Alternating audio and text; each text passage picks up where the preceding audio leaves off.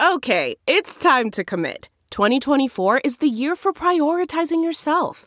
Begin your new smile journey with Byte, and you could start seeing results in just two to three weeks.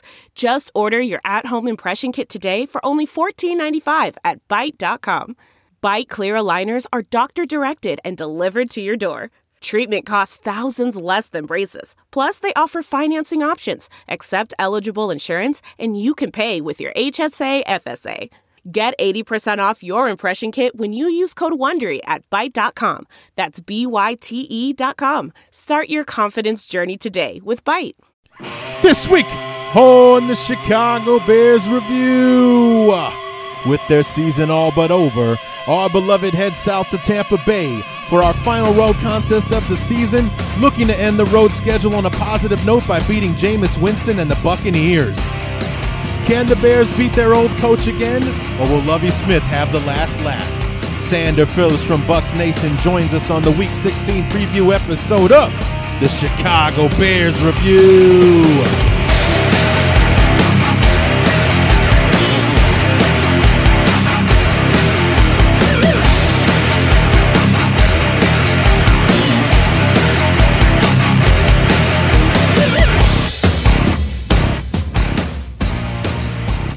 The sun begins to set on another NFL season, we get to the last two games for our beloved Chicago Bears. The first one with a trip to Tampa Bay to play the Buccaneers. What's going on, everybody?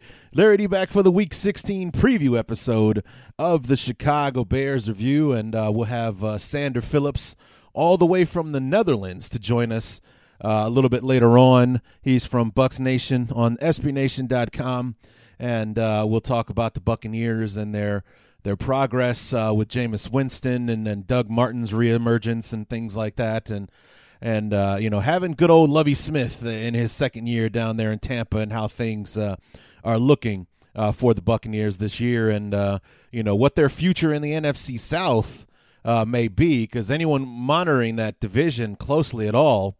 Atlanta started out like a juggernaut, five and zero, and everything, and is um, I think they're two and seven since the beginning of the uh, since since that five and zero start, and you know they're at five hundred now on the outskirts of the playoffs, but you know nobody's worried about the Falcons. Uh, nobody worth anything is worried about the Falcons. Anyway, the Saints. Uh, are circling the bowl and will most likely blow up the organization, I think, in the offseason. Uh, that's just my opinion. So the other team that's going to be around to challenge the uh, Panthers going forward is most likely going to be the Buccaneers, especially the you know they're trending up right now. Jameis Winston, the number one pick, uh, playing well and you know only going to get better, or so one would one would think. Uh, anyway, uh, Doug Martin really kind of came out of the shadows from being a guy that people were uh, you know showing him the door and uh, giving him directions out of town. All of a sudden, the second leading rusher behind Adrian Peterson by like six yards. I mean, it's not by much uh, that he's number two in the league, over 1,300 yards uh, rushing. We'll talk about that a little bit uh, later on. But, um, you know, they got Vincent Jackson, who's a veteran wide receiver. They got Mike Evans, a top 10 pick from uh, from a year ago. Uh, and, and, you know, and an offensive line that they, you know, t- they're two of their other top picks in this year's draft. They drafted Winston first, then their second, then they had two second round picks. Both of them were offensive linemen that have started all year long uh, for the Bucs. So they've they are trending up uh, out there. And of course, they have Gerald McCoy and other good pieces on the defensive side, uh, but not in the secondary. We'll talk about that a little bit later on as well. But uh, you know, the Buccaneers look good. They look ready to roll. You know, uh, in the second uh, going into 2016 uh, and beyond. So if anybody's going to challenge those Panthers going forward, it's most likely going to be the Tampa Bay Buccaneers. So we do talk about that for a few minutes as well. Got a few things that we want to cover in our uh, news and notes uh, section before we move on to our talk with uh, with Sander. Uh, it's been an interesting week in in Bearland, uh, having lost our third game in a row uh, against the the Vikings, and you know I, I, would say this is this has been the most disappointing stretch of the schedule for me. I mean, I just wonder if you know what it was that has led uh, to this downfall. I mean, we can talk all day and all night, uh, you know, analyze what's gone on, you know, on the field uh, and so on. But uh, you know, it's like, what is it that you know, I mean, did did we hit a wall?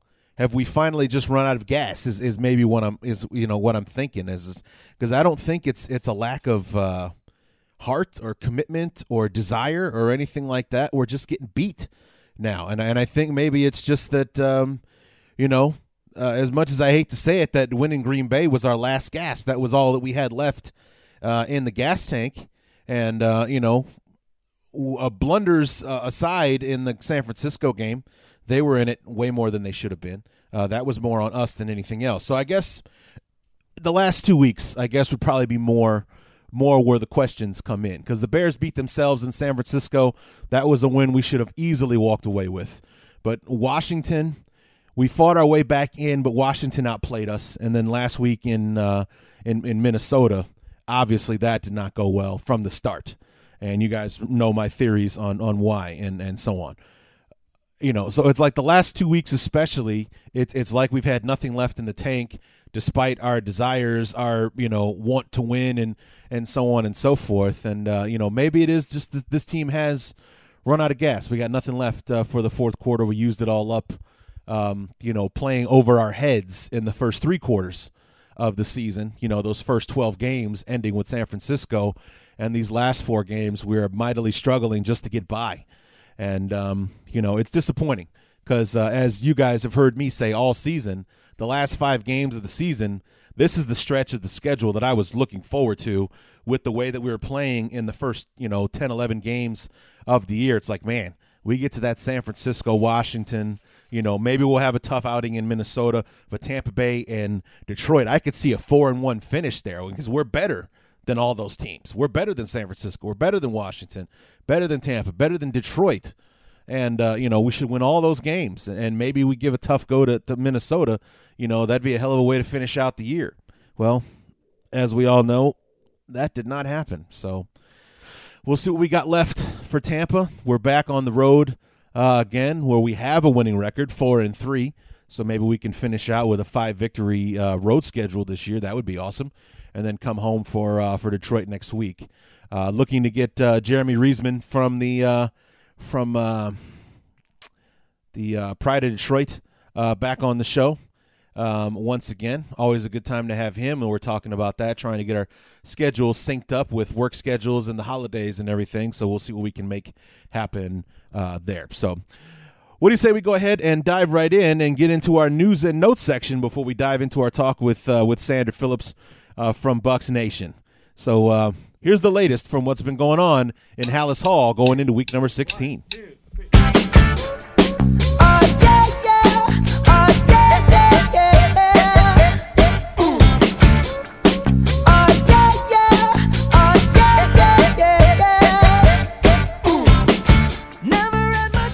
Couple of really big things going down in Halas Hall this week, or headlines that have been made. Uh, number one being that on Tuesday, the uh, Pro Bowl rosters came out, and for the first time since 1998, not a single Bear on the list, not one. Not uh, not Kyle Long, not Matt Forte, not Alshon Jeffery, not even poor old Robbie Gould made the Pro Bowl team uh, this year. Um, this is it. We've got an Amex Platinum Pro on our hands, ladies and gentlemen. We haven't seen anyone relax like this before in the Centurion Lounge. is he connecting to complimentary Wi Fi? Oh my, look at that, he is! And you will not believe where he's going next. The Amex dedicated card member entrance for the win! Unbelievable! When you get travel perks with Amex Platinum, you're part of the action. That's the powerful backing of American Express. Terms apply. Learn more at americanexpress.com slash with Amex. That's not just the sound of that first sip of Morning Joe. It's the sound of someone shopping for a car on Carvana from the comfort of home. That's a good blend. It's time to take it easy, like answering some easy questions to get pre-qualified for a car in minutes. Talk about starting the morning right. Just like customizing your terms so your car fits your budget. Mm-mm-mm. Visit Carvana.com or download the app to experience car shopping the way it should be. Convenient, comfortable. Ah. I think the, the only one that deserves the quote unquote snub label would probably be Matt Slauson, uh, who has been our most steady and consistent offensive lineman uh, this year. But uh, with with other big names uh, at the guard position, uh, there in front of him, and Kyle Long not there. And the I mean, I thought that Long not being a guard this year would be helpful in getting Slauson in uh, this year, especially with the way he's been playing. But um, Slauson did not make the cut. And, uh, you know, guys like Forte and Jeffery, while they have been productive this year, have missed multiple games and, and you know, obviously didn't get enough face time with the voters uh, to get voted in, especially Jeffery. But, um, you know, nobody else really standing out. Uh, to, you know, with and it just kind of speaks to why the Bears are five and nine. The Bears one of I think four or five teams uh, that did not have a Pro Bowl representative uh, this year. I think other teams like the the Jaguars, the Colts, um, among you know about, about, two or three others that did not have uh, anyone make the uh, Pro Bowl this year. So I mean, a few, a few. Obviously, it happens every year. There's always a few people that make the Pro Bowl that shouldn't, and you know, probably like guy like Calvin Johnson, who's for the most part been a non-existent, you know, factor for the for the Lions, but he's Calvin Johnson, so why wouldn't he make the Pro Bowl? You know, it it uh, just to kind of bring it home, it very much reminds me of the last like two or three trips that Olin Kreutz made it to the Pro Bowl when his uh, skills were on decline, and you're wondering how he keeps making the Pro Bowl. Well, it's it's pretty much kind of like a, a good old boys uh, situation uh, with the Pro Bowl, with the coaches and players holding two thirds uh, of the vote. You know, pretty much you, you, you know it's it's really not even so much how effective a guy has been but uh, you know you know each and every week you have to game plan for Calvin Johnson. So obviously he's a pro bowler. Obviously. So you vote him in and so on and so forth. So um, you know it's like it was tough voting uh, Kreutz out until somebody came and was obviously the better uh, player uh, than him. And you know he made about two or three trips to the Pro Bowl he probably shouldn't have you know, he was always solid, but I felt like those last two, three years, he wasn't elite Pro Bowl center type guy. But what, you know, what are you going to do? But, um, you know, unfortunately, um, you know, Kyle Long is, uh, is, uh, you know, didn't make it. And speaking of Kyle Long, uh, there's been a lot of talk about Kyle Long's future uh, um, with the Chicago Bears, and not as far as like us getting rid of him. So everybody just calm down for a second, but more so what his future position will be. You know, he he's he moved to right tackle pretty much at the last minute uh, this year. Was was a guard until he wasn't going into that first game of the season against uh, Green Bay. He's had growing pains, but for the most part, he's been outstanding. You know, I mean, we go back to the to I mean, think about the Denver game. Uh, Von Miller was a non-factor. You didn't even know Von Miller was out there until he switched over to the left side and beat Charles Leno for the sack fumble uh, on Jay Cutler uh, in the game. A critical turnover, but uh, you know for the for the most part, Von Miller was going head to head with uh, with Kyle Long in that football game. You didn't hear from him all day long. Didn't hear from uh, you know Justin Houston for Kansas City. If you know about four or five weeks before, you know Kyle Long has been a solid right tackle. It's just these last two weeks, especially against Washington and, and Minnesota, where in back to back games, he gave not only did he give up a sack, but he gave up a sack fumble at a critical time for the Bears. They're trying to build up momentum. They're in the middle of a decent drive, and in both instances, it's Kyle Long that got beat off the edge. It was Kyle Long's guy that sacked the quarterback, caused the fumble that ended promising drives, and you know took away points that the Bears desperately needed in in both of those games, and even more so in the Minnesota game where we definitely needed some momentum. Uh, to carry us through the uh, the second half. That sack fumble killed the Bears' last hope uh, of doing anything productive uh, against the Vikings. So, you know, there's there's the talk. Do we move him back to guard? Because the right guard position hasn't exactly been special. First, it was Vlad Ducasse, then it was Patrick Omameh uh, playing in uh, in position. We haven't really even seen Vlad Ducasse, and I don't even know if he's. I'm pretty sure he's still on the team, but haven't seen him out there in quite some time. Uh, Kyle Long has been struggling as the later stages of the season goes through uh, at right tackle. Uh, some speculation, like even I talked about it a few weeks ago, maybe move him over to left tackle.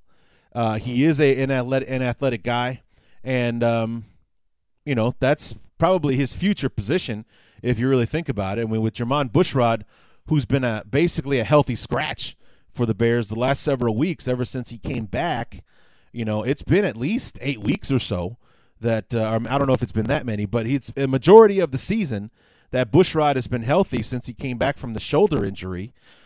and Charles Leno is still starting at left tackle. So I mean, obviously that's got to put his future with the team uh, in jeopardy. I wonder, you know, how much of a cap hit, if any, uh, we would lose uh, getting rid of Bushrod, but his future with the team uh, looks shaky at best. Uh, Charles Leno hasn't exactly blown anybody's doors off, making everybody think he's the left tackle uh, of the future. So some reshuffling on that offensive line is coming up for heading into 2016. Is is Hroniss Grasu the the answer at center? You know, Matt Slauson obviously he's he's an anchor. He's only going to be in his second year, second year, third year of a contract with us.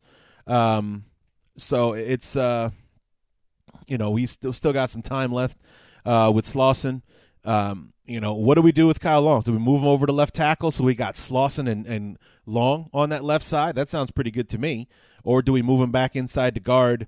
Uh, you know, on the right, and we've got you know we've got Slauson and and Long protecting Hroniss Grasu in the middle, or you know, helping him improve at least, and then we work on our outside guys, uh, you know, in free agency in the draft. I mean, there's a lot of ways to go. So right now, I'd be I'd be fine with whatever. You know, if we want to keep him out uh, at right tackle and we build the interior of the offensive line, do we move him over to left side with with Slauson, and you know that be our strong side going forward uh, for the next you know several years, or do we move him back to the to the inside so we got Slauson Long and, and Hroniss Grasu, you know, anchoring the middle, and then we get ourselves some new tackles. So lots of questions about the far, uh, the offensive line uh, going forward uh, at 20. Lots of questions, just period, about the team.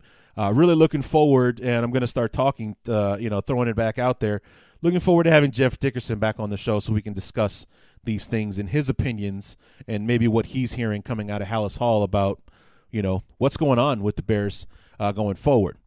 Uh, speaking of Jeff Dickerson, I did watch a report of his on ESPN.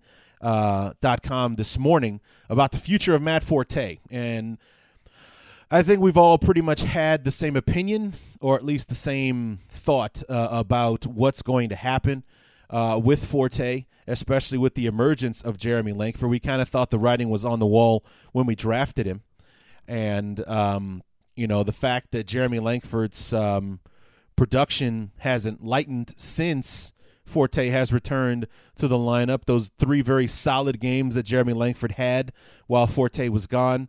Um, you know, Forte definitely wants to come back. Uh, he did say that he approached the uh, he approached the um, the organization about I think an extension going into last season um, or earlier in the year, if I think, because he said he talked to Ryan Pace, but uh, talking to the team during the offseason about lowering his cap number uh, for this year because I think his cap number was over nine million.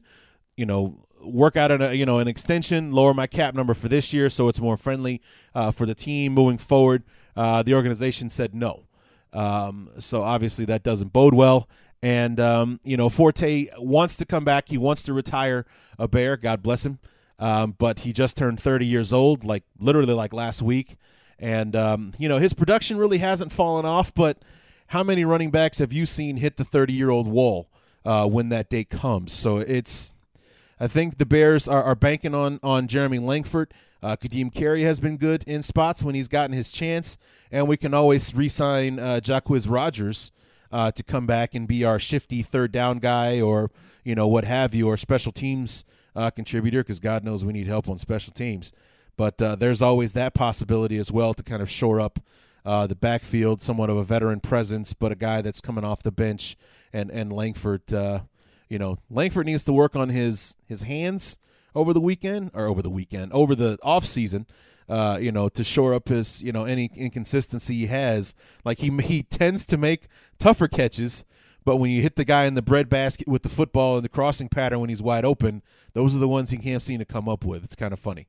But um, you know, it looks like Langford is the future uh, of the backfield with Ka'Deem Carey backing him up and possibly re-signing a veteran to uh, you know be the third down guy and you know come off the bench uh, kind of thing as well. Um, not to mention those two guys and even J- Jacquizz Rodgers are not going to break the bank. You could probably sign all three of those and you know for maybe half of what it would sign of what it would cost us to bring Matt Forte back uh, next year. So we'll have to uh, wait and see on the future of that. But for anyone holding their breath on bringing Forte back for 2016 and beyond, uh, you're going to turn blue, roll over, and die because I, I just don't think it's going to happen. You hate to see somebody like that go. Um, very much like the guy that's coming in or that we're going in to coach against this year. I did not want Lovie Smith to go, but you hate to see him go. You know how productive, how solid a coach he's been for us, but it was just time. It was just time. It had been nine years. We'd only been to the play. I mean, we'd been to the playoffs three times, but at that point, we hadn't been to the playoffs in you know three years.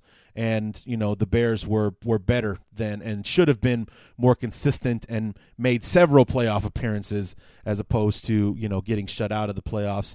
And in 2012, we started seven and one and finished ten and six. So we were three and five down the stretch, and you know lost our way out of the playoffs. So it's uh, you know it was time it was time for for the for the change to be made. You didn't want to see him go, but it was time to make a change. And I think that's the same thing uh, with Forte. He's been our running back for the last eight seasons. Uh, not you know not discounting anything that he's done. He's been outstanding for us. Second leading rusher in the history of the franchise. I would argue all day and all night that um, he's still third as far as like if you want to rank running backs. Uh, he's third behind in modern day anyway but obviously behind Sweetness, and I still think Neal Anderson was better than him. But uh, overall, I think Anderson is a better running back than he was. Maybe not so much. Uh, well, Anderson was actually a pretty awesome receiver too. For anybody who remembers uh, the way Neal Anderson played, um, he did have, however, a pretty steep decline at the end of his career before he retired. Forte seems to be, at the very least, plateauing before. I don't think you're going to see a steep decline like up. Forte's washed up. It was kind of obvious at the end of Neal Anderson's career that it was time to wrap it up. But anyway, so like I said, you hate to see Forte go, but it's most likely going to go down that way that he will not be back in 2016. So sorry to end that segment on such a depressing note, but it's time to move on and uh, have uh, Sander Phillips in to talk about our sh- talk about the Bears and the Buccaneers. Um, there's not a lot of outdated information or anything like that. Very general questions as far as as it goes. But I did talk to Sander on Tuesday morning before I had even recorded the review episode uh, for the Bears and the Vikings. So, and this was a couple of days ago that I talked to him on Tuesday uh, to get the um, to get the interview in. It was the only time that we had. So, but we don't talk about. Uh, injury reports and who's practiced and who hasn't, so there isn't any of that uh, to worry about. So um, the only notable injuries on on either side, um, you know, Alshon Jeffery and Shea McClellin. uh, didn't practice uh, yesterday. I don't think they've practiced yet today on Thursday.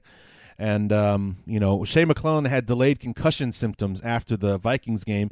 He hasn't practiced yet. Alshon Jeffery with the hamstring uh, injury that took him out of the game for a bit.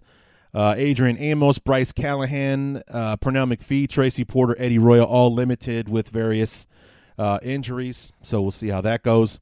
On Tampa Bay side, uh, Chris Conte, there's a name for you, limited with a knee injury. Uh, Vincent Jackson limited or did not practice with a knee injury. Logan Mankins, same thing, no practice with a knee injury. Gerald McCoy, full go, but he's had a hand injury among others. Uh, then I actually talked to Sander Phillips about Gerald McCoy and Akeem Spence, his other defensive line mate, uh, did not practice with an ankle injury uh, so far. So those are some of the people to worry about. But the big people to worry about are completely healthy, like Jameis Winston and Doug Martin. We'll talk about that after our conversation with uh, with Sander Phillips when I kind of give you my little analysis uh, of the game. So without further ado, let's go ahead and dive in and talk to Sander Phillips from Buck Nation on SB Nation, talking Bears Bucs, week number 16.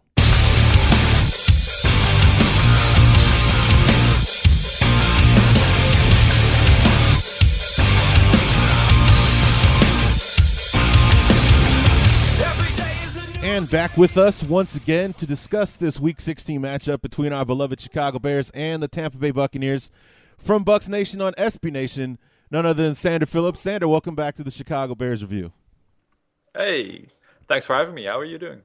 Very good, sir. Very good. So, Tampa Bay has had an interesting season this year. I mean, um, it's it's hard to do worse than two and fourteen. uh, and it's not hard to improve upon that, uh, quite frankly. But um, you know, you, you uh, Mar- uh, I got to say that um, you know, with the whole number one quarterback and and everything, uh, number one pick overall, um, it's usually a boomer bust thing, and so far, um, your guy's booming. Yeah, yeah, James Winston has done well. Um, the entire team is better than it was last year, and obviously, going two and fourteen, a lot of things have to go wrong. So you would have expected some of these things to correct themselves this year, but it's been it's been a pretty positive season despite the two losses the last two weeks.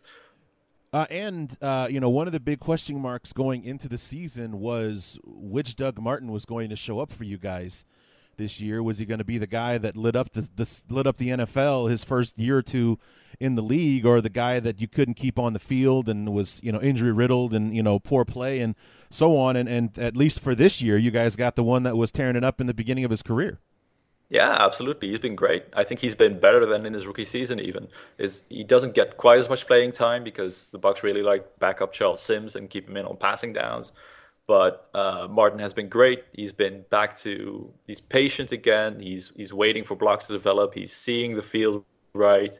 He's making people miss in the hole, uh, behind the line of scrimmage, and down the field. So he's he's been very very good. That's been a really big surprise after two really terrible years. So one question, because um, I've been hearing a lot of uh, cynicism when it comes to uh, Doug Martin, is is he playing well because it's a contract year, or is he playing well because he's playing well? I mean, uh, maybe it's both. I, I can't I can't look into people's heads and see why they they're suddenly better than they are. Like anything anything about that is speculation. Maybe he was bothered by the injuries the past two years, or sure maybe he was having fun off the field and he decided he needed to focus on the game again, or maybe I don't know. There could be a million explanations. All I know is he's playing well, and I hope he continues to play well. Okay. so uh, I was looking at your your team rankings uh, for the season, and on the offensive side. Uh, definitely looks like a Lovie Smith team, as somebody that like myself would know, having uh, let him coach my team for nine years. Mm-hmm. Uh, top five uh, in rushing yards, but in the bottom third uh, in passing yards. So I mean that definitely sounds like a Lovie Smith coached offense right there. Yeah, I, th- I think one big difference with the other Lovie Coach Smith offenses is that this time he has a quarterback who's actually pretty good I mean, he's Jameis Winston is still a rookie. He's not a top ten NFL quarterback yet, but he's shown a lot of promise. He's played very well in a lot of games, if a bit up and down uh, in other games. So uh, that's different, and I would expect the Bucs to run the ball a little less in future seasons. But yeah, this this season has been pretty much uh, Lovie Smith.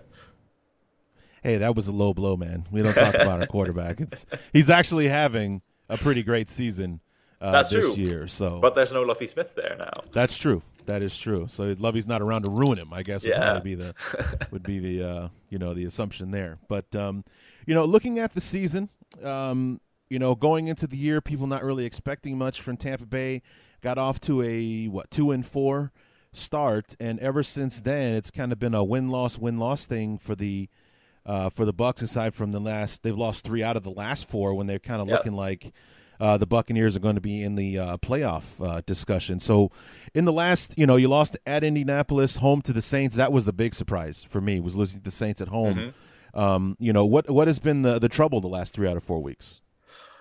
Um, well, they just haven't played as well. I think there's a variety of problems. Uh, one of them is they've struggled to score in the red zone, which has been an issue all season, except in Philadelphia. Right. Uh, so they, they settle for field goals a lot. They can't uh, they can't find uh, the end zone, which is really surprising given that they have Mike Evans.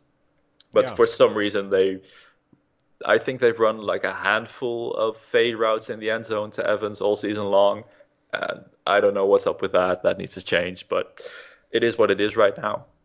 And the defense took a step back, not so much against the Colts, uh, but against the Saints and the Rams. You could see them struggling, uh, in part because uh, Kwon Alexander, the starting middle linebacker, suspended in part because injuries are other injuries are catching up with them.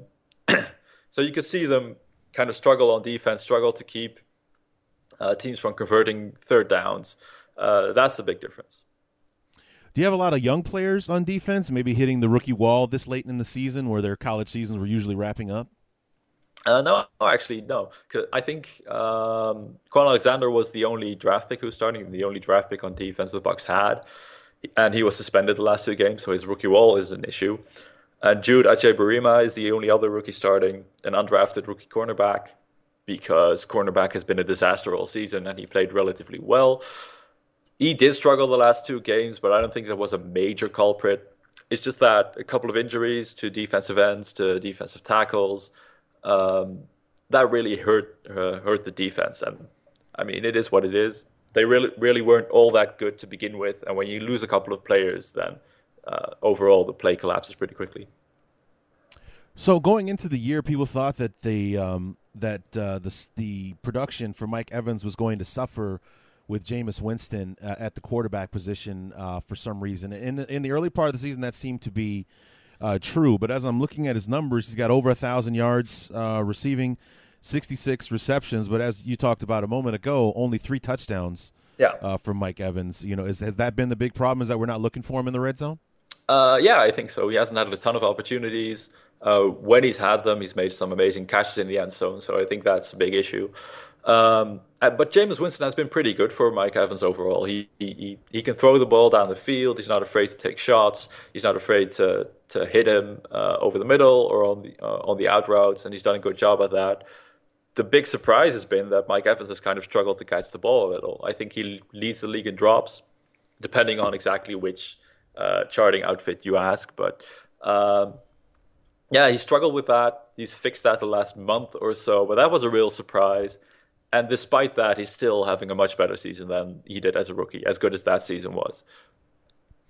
Well, I mean, I was when I heard those, uh, you know, kind of the speculation. I didn't really see what the what the difference was. I mean, Mike Evans and Vincent Jackson, aside from Jackson being a veteran receiver and Mike Evans only being a second year player, I didn't really see the difference as to why one receiver would get a better connection with Jameis Winston uh, yeah. uh, than the other one would.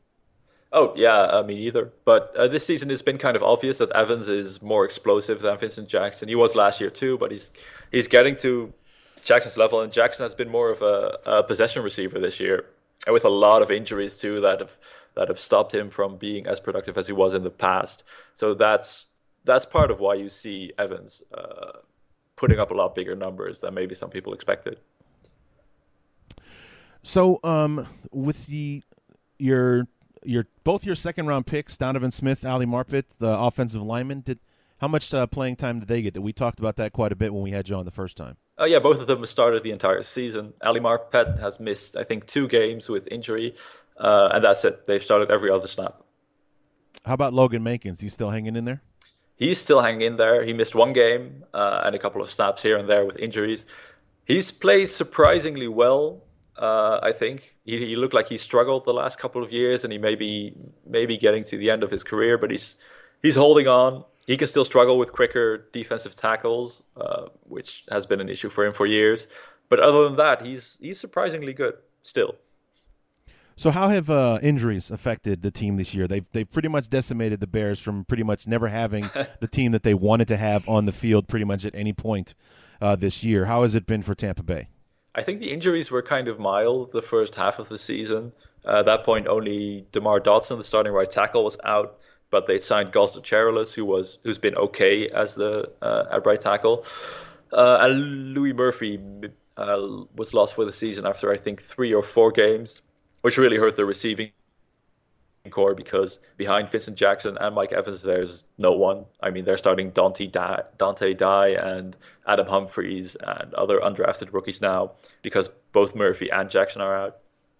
But the past couple of months, I've seen a lot of injuries hit the Bucs. So uh, Clinton McDonald, starting nose tackle, is out. Uh, all the defensive ends have missed games with injury, so they're now back to starting undrafted free agents there. Uh, Kwon Alexander suspended. Uh, it's not an injury technically, but you know you're missing him for four games, so that's uh, that's bad. I think most of the defense is healthy beyond that. Um, and on offense, the offensive line has had a couple of injuries, as offensive lines do. But that's about it. I don't think they've been particularly hard hit with injuries compared to other NFL teams, but it's definitely hurt them.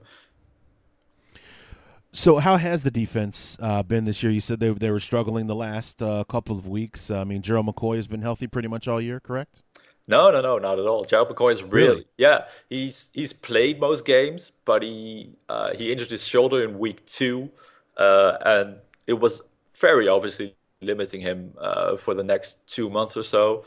Uh, and then he broke his hands uh, two weeks ago. His right hand's broken. He's in a cast. Um, and he hasn't been able to play up to his level for the past two games, even if he keeps uh, suiting up. So that's been a major problem, and you can see it in his stats too. Uh, I think in three and a half fully healthy games, he put up four sacks, and in the other ten games, he's put up three. So I mean, right. that's that that's obviously a problem. Right, it's not um, rocket science. Yeah, it's not rocket science. That's uh, it's limited to him, and the Bucs haven't had a pass rush without him because they don't have any quality defensive ends, which, uh, as you probably know, is not good for a Lovie Smith defense. Right. And then the secondary has been a massive, massive, massive mess. Um, they've been switching cornerbacks in and out basically every other week. Uh, everyone on the roster has had a chance to start and fail. Uh, Sterling Moore's the, been the only one who's who's done well. And the starting safeties right now are Chris Conte and Major Wright, which uh, yeah, you should know those guys. Oh yeah, yeah.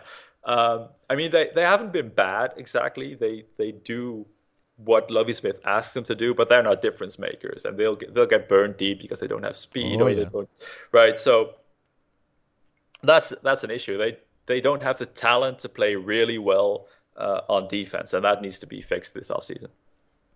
Have Conte and Wright been the, the safeties all year? Um, Conte has, uh, at least in the games where he's been healthy. He's been starting at free safety. Major Wright's been kind of uh, up and down. Bradley McDougald started most of the season. He was an undrafted rookie a couple of years ago. Um, but Major Wright has got more playing time the last couple of games because McDougald was struggling. And Wright's gotten in, uh, like as in sub packages and stuff like that all season long. So uh, yeah, they both played a big role on defense. That's yeah, that's unfortunate. Um, especially Chris Conte. Don't even get me started on Chris Conte. I yeah, uh, that, that guy was the bane of my existence the last two years in Chicago. I could not wait for him. I could not wait for his rookie deal to run out so he could go away. So someone, anyone else, right? Yeah, let him be anyone else's problem, and surprise, yeah. surprise, Lovie scoops him up. So it's yeah, yeah. Um, so just to, to, to, dial the clock back a little bit, what were your first impressions of Jameis Winston in the the number one, number two game at the beginning of the season with Mariota, you know, putting up forty two on the defense and, you know, the, the, the Bucs only managing fourteen. What was the initial thought after that first game? Um well, Jameis Winston played terrible, terrible football that game. He looks uh, he didn't look ready. He looked uh, flustered. He looks uh, uncomfortable under present uh, under pressure, uncomfortable in the pocket. But I wasn't particularly worried because uh, that looked like the Jameis Winston we saw in preseason game one, like exactly the same. And in preseason game two, he looked like a completely different quarterback. So my impression was that he was struggling because uh, he was kind of I don't know in awe or uh, distracted by this being his first NFL game, or still adjusting to the speed of everything that's happening around him. And I expected sure. him to put it together uh, maybe one or two games after, and yeah, he did exactly that. And since then, he's been pretty good. Any other, you know, win uh, this season uh, that particularly stands out? I mean, obviously Philadelphia would be a, a big, uh, would probably be the one, wouldn't you think? Yeah, I mean, beating beating any team forty-five to seventeen, that's that's always fun. Blowout wins have not been a thing the Bucs have done for uh, years, well, like, like ever. ever. Yeah. Really, yeah. so uh, that was good, and it was it was the first game where Jameis Winston really did everything right. Uh, he managed to uh, to hit a lot of receivers in the end zone, which has been a problem for most of the rest of the year. So and the defense played well, uh, which is also not a given. Um, so yeah, I mean that that was a, that game really stood out as a kind of game where you think, wow, this team could be really good in the end. So, what would you list as probably the most disappointing loss of the season so far? Uh, probably the Saints game two weeks ago, just because they were in the playoff hunt. Uh, they were playing a bad team um, at home. At yeah. home, though, home field advantage hasn't been a thing for the Bucs the past five years. It's weird. Yeah, it doesn't doesn't look like it. Yeah. Yeah. Um, but yeah, they were playing a bad team. If they win this, they stay in the playoff race. If they lose that game, they're almost certainly out. and then they go out and they can't do anything. They can't put up any points against the worst defense in the league. They they can't get Drew, Drew Brees off the field even when it's third and thirteen or third and twenty. So that was really disappointing.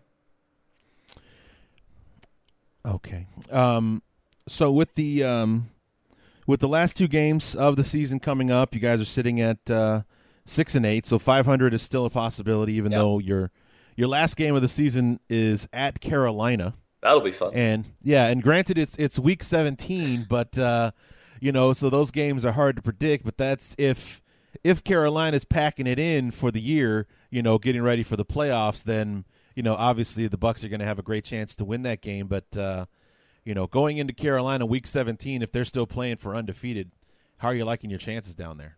Uh, not really very good, to be honest.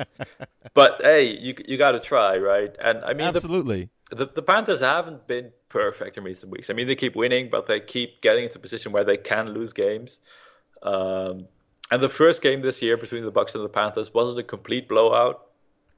Uh, it was closer than the score suggested, and the main reason they lost is because Jameis Winston threw four interceptions, which is something he hasn't done since. I think he's only thrown multiple interceptions once since, and has had several games without any. Uh, so yeah, I think the Bucks can be competitive against the Panthers, even in their own home. Uh, it's a division game and all, so but I don't expect them to win, obviously. But that, right. it, would be nice if they can, if they can, if they can, if they can be the one in the in the Panthers' fifteen and one season. Yeah, that would actually be pretty cool uh, if that could happen. Now, looking at the forecast for the division, just based on on this year, uh, if there's a team that's going to challenge Carolina, the the Tampa Bay Buccaneers are the only team outside of the Panthers that's really kind of trending up. The yeah the Falcons, the five and zero oh start, have been two and seven uh, ever since. Uh, the the Saints never really found their footing this year, but Tampa Bay, you know, even though it's been a win loss win loss, the progress has been there, and Absolutely. you have young players at key positions uh, going forward. So the forecast for 2016 looks looks bright. What pieces do you think you guys need to add to take that next step? I mean, th- there need to be new pieces on defense. It's, it's that simple. They don't have the talent to hang with anyone. Uh, they need uh, new players at safety, they need new players at cornerback, and they need new players at defensive end. Those three positions have to be uh, addressed this offseason. And I'm convinced the Bucs will because they know they haven't done a good job of that. The past two years, they've drafted exactly one defensive player, Kwon Alexander, in the fourth round this year. That's it. No other draft picks on defense in two years. Um, and and every free agency, every free agent they've signed has either been a bust or a former bear, or both.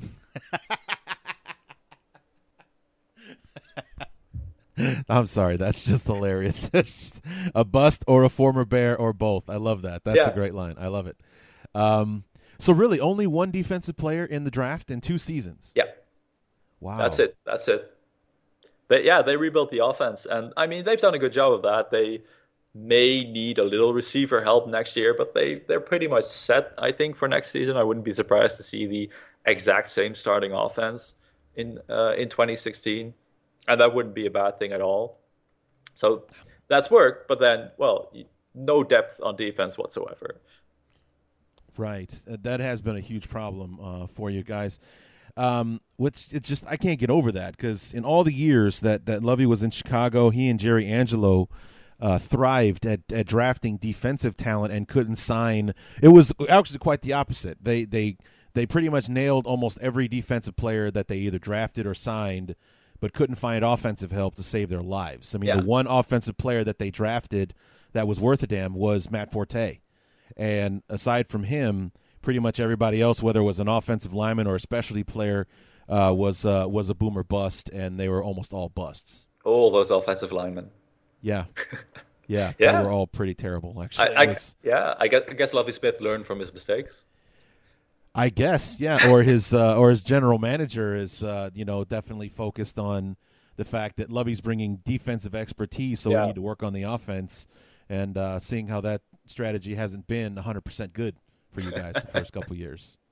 Yeah, yeah, it's worked. so. so it's uh yeah i mean it's a it's a process you guys are rebuilding so this thing wasn't going to happen uh, overnight uh, with all the help that you guys needed coming in. But uh, you know, like I said, you you you guys in the division, aside from Carolina, of course, are the one team that is trending up. I mean, Yeah. Atlanta really just fell face first into the ground after that five and zero start, and then New Orleans. I think New Orleans probably going to be out of it for the next couple years. Yeah, they uh, have at least they've got a lot of work to do. they have down there. so and many in, holes. yeah, and they're in salary cap hell on top of it. So it's just uh, it's not going to be turning around anytime quick in uh, in New Orleans. I Yeah. don't think. Yeah, absolutely. So um, just to you know kind of wrap things up here, um, you know, with the with the Buccaneers, um, you know, it, it, you you you are you guys? Do you like having Lovie Smith uh, as the head coach? I mean, obviously it's hard to do worse than uh, than uh, Schiano and, and what he did with the team while he was out there. Uh, yeah, and uh, but then again, you know, when you go two and fourteen in one season, then Yeah. that creates a lot of antipathy for ob- obvious reasons. And uh, we need to fire Lovie Smith. Chants were loud, loud, loud after they started one, one and three. Um, Oh, I and- bet. yeah. yeah, and even now, most most people are ambiguous about Lovie Smith because uh, the defense, which is his uh, his main expertise, has been the biggest weakness uh, this season. So it's hard to ascribe a lot of the wins to Lovie Smith specifically. At the same time, I think the path this team is on is positive. I think uh, I think they have a good chance of being a very competitive, very good team next year if they uh, take the right steps. Um, and I mean, if if you fire Lovie Smith now, you're going to have to rebuild yet again because any any coach you bring in is going to overhaul the team because no coach likes what the former head coach has for some weird reason. So yeah, and it's not going to happen. Like- the Glazers are not going to fire Lovie Smith uh, now, two years into his, I think, four or five year uh, contract after an upward trending season, after they see promise. That's not what they do. Have you had to talk a lot of people off the ledge on the Bucs Nation site to uh, to calm down because it's only year two, or we are seeing progress, or anything like that? Uh, yeah, or at least uh, attempted to. Tempted to. yeah. Okay. Yeah, I mean it's it's kind of a weird season because a lot of Bucs fans uh, are both angry at Lovie Smith and they've gotten angry at the team's best players for some reason. So uh, Gerald McCoy, who's been injured and hasn't been quite the same player he was last year because of that, he's gotten a ton of flack this season for reasons I don't quite comprehend. And the same for Mike Evans because he has too he's had too many drops, which is fair. But then to go like we need to cut him when he puts up 1,000 yards in his second season in the NFL is kind of weird, right? So yeah, it's it's been a weird season for the fan base. I'm not I'm not quite sure what's happening there. Yeah, I think emotionally your your season kind of mirrors uh, the Bears. You know, the expectations weren't exactly high. There's promise because there are pieces in place uh, and so on.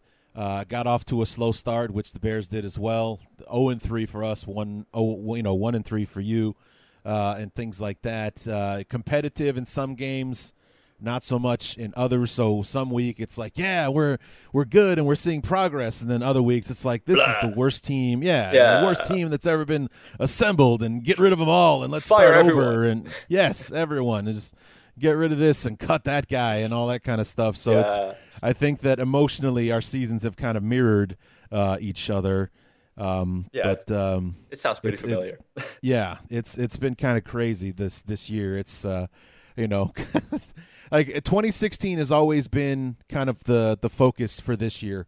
Uh, you know, strangely enough, all we wanted to see this year was progress, and I think you guys fall into that category as well. I think so. I mean, I would have liked to seen seen a playoff berth because you know those are always fun, but it was never it was never realistic for them to to actually be Super Bowl contenders or anything like that. So it's always been about seeing the progress and seeing that this team can be a really good team in 2016.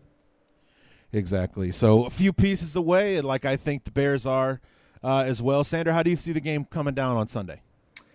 Um, I mean, I'm I'm so confused by this Bucs team the last couple of weeks. I don't know. I, I think the Bucs win it, but I thought that a lot the couple of uh, the last month. So, um, yeah, but it's hard to see. It's it's hard to see them losing because they're still they're still a good team on offense. I think the defense will click a little better with a few players getting a little healthier. Um, and it's at home. It's the last home game of the season. Uh, you would think that would do something for the players and for the team, right? So it'll probably still be close. It'll probably still be a competitive game, uh, but I think the Bucs can pull this one out in the end. Yeah, I think we're we're pretty much on even planes as far as you know where the teams are um, and where they're going uh, at the same time. So yeah. I, I, do expect. I mean, the Bears have have uh, have uh, specialized in close finishes. Aside from getting it handed to them by Minnesota just this past weekend, um, their last eight games or something like that have been decided by four points or less. Yeah, uh, they they've lost uh, seven games at a, by like by a total of seventeen points or something like that. So um, you know, I would anticipate yeah. probably a close finish again uh, as well. So um, we, we've we've specialized in, in, in hanging in there or letting our opponents hang in there yeah. until one of us one of us takes it at the end. So that's a that's an exciting and a heartbreaking team to watch all at the same year. Yeah, that's uh, that's the so, NFL. yes, yes, indeed it is. So. But looking forward to the game yeah. on uh, Sunday, uh, Sanders. Thanks so much uh, for uh, for coming back and and talking with us about the Bucs. No problem. Thanks for having me. Sander Phillips from Buck Nation on SB Nation talking Bears and Bucs week number 16. Here they come, yo. Here they come. Here they come, yo. Here they come. Here they come. Sander Phillips from Bucs Nation on SBNation.com. Always great to have him uh, on the show and always interesting to talk to him. And of all the teams that he could have chosen, being a guy from outside the country uh, and everything, I mean, we did talk about it the first time we had him on the show uh, over the summer. It's like, how does someone with no like natural born affiliation, like myself, being born and raised in Chicago, is probably predestined that I would be a Bears fan uh, and so on. How does someone with no, you know, born in affiliation uh, or anything like that, his parents probably don't like football, you know, that kind of thing. How does somebody choose the Buccaneers? You know, when when traditionally that is a foolish proposition. Just you know, like, hey, I like Tampa Bay for the love of God. Why? But uh, you know, it is what it is. Who can explain why you know certain things speak to you in, in ways that others don't? You know, it's just you know why football is is you know the sport for me and baseball p- puts me straight to bed. Like that is the perfect cure for insomnia as far as I'm concerned. Sit me down. I mean, even watching the Cubs, my team, born and raised on the north side, the Cubs are my squad. Uh, sit me down in front of a Cubs game. If somebody's not cracking a home run like every 30 seconds, I'm out like a light in about five minutes. It's just painfully, painfully boring stuff. Football, on the other hand, I am riveted from the start until the very end and uh, beyond, you know, because obviously this is what I do. I talk about football uh, in my spare time. So, uh, anyway, it's um, you know great conversation that we had with Sanders. Um, you know, going into this game with uh, Doug Martin being the number one rusher and the Bears not being the most efficient team uh, against the run, obviously that's going to be one of the major keys uh, for the defense this week is trying to stop and or contain, or actually maybe I should reverse that: contain and or stop Doug Martin uh, in this football game, which obviously also opens us up because of the respect we have to give Doug Martin the year that he's been having uh, this season, over 1,300 yards rushing. Uh, uh, you know, going into these last two games, only being about a handful of yards behind Adrian Peterson for the leading rusher uh, in the league. Play action becomes a big problem uh, for us now. The the Buccaneers don't have a a you know threat at at uh, you know for pass catching uh, tight end outside of uh, Mike Evans. They don't really have anyone special catching uh, the football. However, that really hasn't mattered uh, the last couple of weeks. Uh, against the Bears, if if you get them across the middle of the field like that, that's going to be a problem. most likely going to be open. So we'll have to wait and see uh, how that how that goes. But obviously, the Bears have been susceptible to that, especially the last few weeks um, against Minnesota and Washington. You know, most notably, we did have some issues with it against San Francisco, but it was uh, those last two weeks really got smoked over the over the middle of the field. The uh, transitional defense as you call it. You know, you're playing that zone, you're passing the guy off from your zone to the next guy, and somehow there's always a miscommunication. That guy comes free and is wide open, and nobody's around for yards before uh, you tackle him. So the, the the the Vikings got, I think, two touchdowns off of that.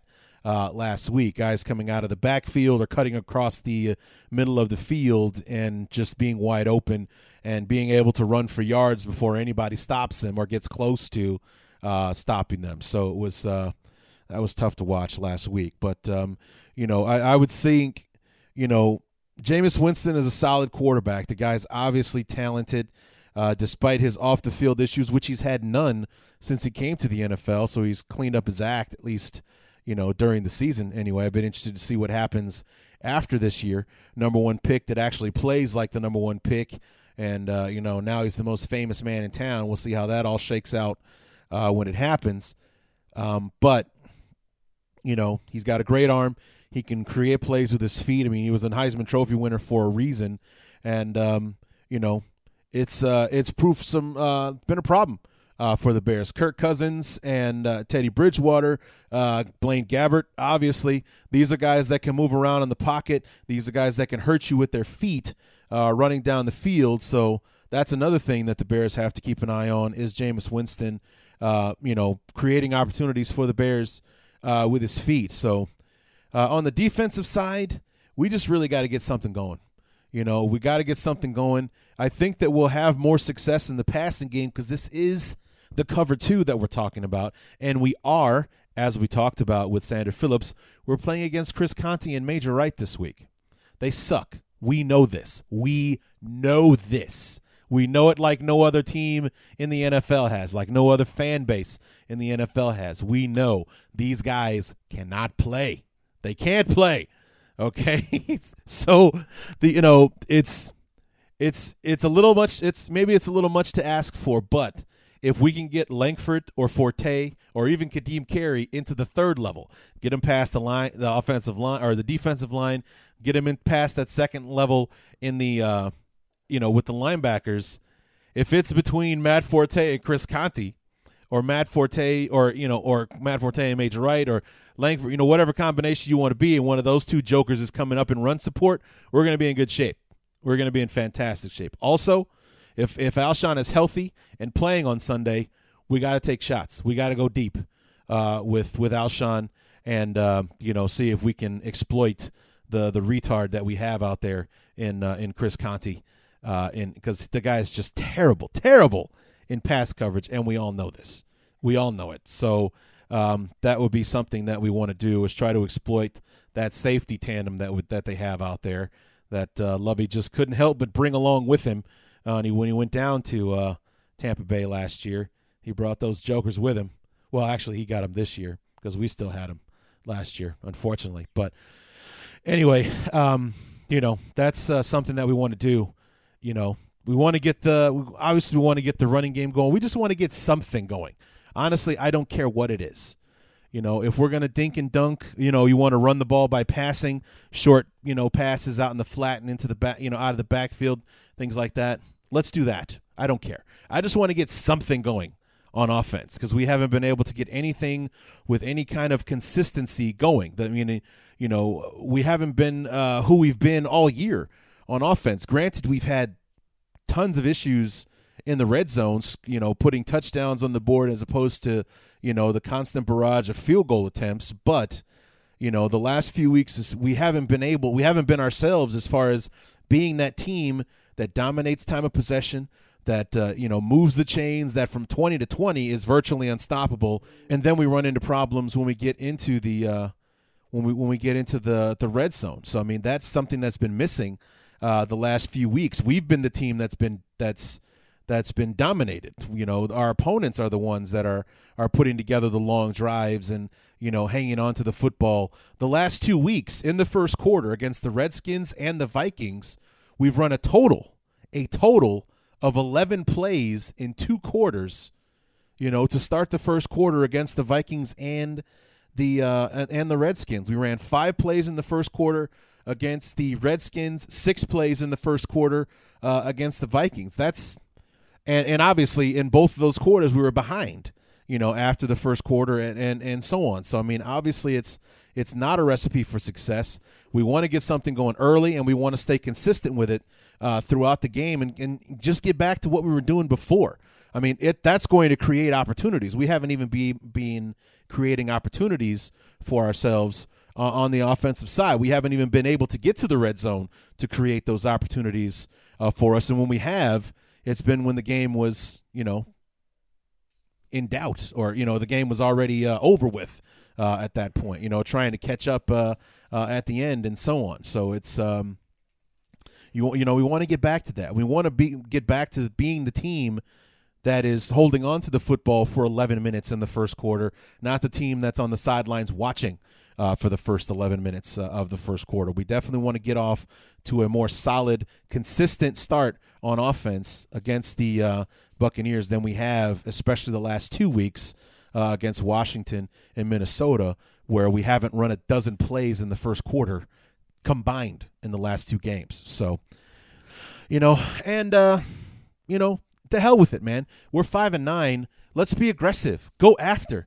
Jameis Winston. Send the house to him. Send eight guys. Who cares? Just go after him. Let's try to make something happen. We have to have one of the worst turnover ratios in the league. Now, the Bears, thankfully, haven't made a huge habit out of turning over the football. Uh, so actually, that's uh, probably just you know miscommunicated that it's we have one of the worst takeaway. You know, we don't we don't do the we don't do that. The Bears don't take the ball away. It's been very few and far between that the Bears have created turnovers when it used to be our life's blood uh, on defense, especially when the guy that we're coaching against this year, uh, this week, was our head coach. That was how we did things on defense, even in that last year that he was in Chicago. Fifth ranked defense, number three in points allowed, probably number one across the board with with turnovers and uh, and so on. Um, you know, the Bears made their name, made their mark, nine defensive touchdowns in 2012. You know, that's it would probably take us another season and a half or two to reach nine defensive touchdowns. I don't even think we have half that since the Bears or since Lovie left town. So, um, you know, let's just let's be reckless. Let's throw caution to the wind and let's go out and get it and do everything that we can uh, to win this game against Tampa Bay because I think it would be huge mentally for the Bears going into that final game next week against uh, Detroit. If we could get a road win, we finish the year uh, the schedule on the road at five and three. I think that would be huge uh, as well. And then you know, winning at home is supposed to be the easy part. If you can win five games on the road, that's outstanding. No matter what team you have, you know the Seahawks would be thrilled to be five and three uh, on the road. You know, in a in a in a season. You know, that's that's an outstanding road record, five and three. If the Bears could finish that way, and then just figure out how to you know close out the deal at home next year, you know, it's uh, you know it's going to be better. It's just going to be better. So. but uh, that's what I want. I want aggression. I want consistency from this team uh, against the Buccaneers, and uh, we'll see uh, if uh, we'll see what happens if uh, Santa can put a put a victory in our Christmas stocking this year, that would be fantastic uh, going into that final game against Detroit uh, next week. So that is going to do it for the Week 16 preview of the Bears and the Buccaneers. Come back on Monday, and I'll try to make it Monday because I've said Monday the last two weeks and put the show out on Tuesday. I will do my best to get the show out on Monday, uh, talking about the review episode uh, for the Bears and the Buccaneers and uh, going forward uh, we'll see what happens. Be sure and spread the word for the show. Retweet on Twitter, reshare the post on Facebook. Uh, you know, any other social media you might have out there that you want to do. Do the reviews on iTunes, make comments, or follow the, the, the podcast on podbean.com. It's cbrpodcast.podbean.com is the homepage uh, for the show and any other aspects you might uh, you might have uh, that uh, you know share the show and get the word out. If you do that, you get points towards winning an official Chicago Bears review poster made by yours truly. So that's going to do it for the Week 16 preview of the Chicago Bears review. Come back on Monday. And until then, my name is Larry D, and this has been the Chicago Bears Review.